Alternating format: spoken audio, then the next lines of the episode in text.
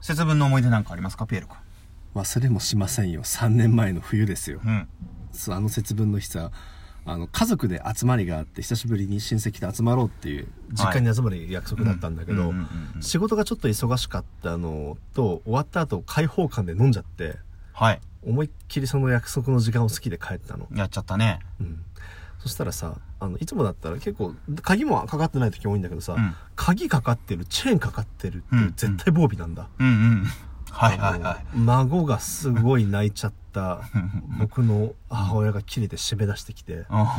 その中からんうん「鬼は外!」っていう声がずっと響くんだようんうね、んうんうんうんなんか童話でありそうじゃないあの、追い出された鬼ってどんな気持ちなんだでしょうねって。うんどんな気持ちでしたかただただ寒いしかないよね。大雪だったもん、あの日。お疲れ様でございました 本当に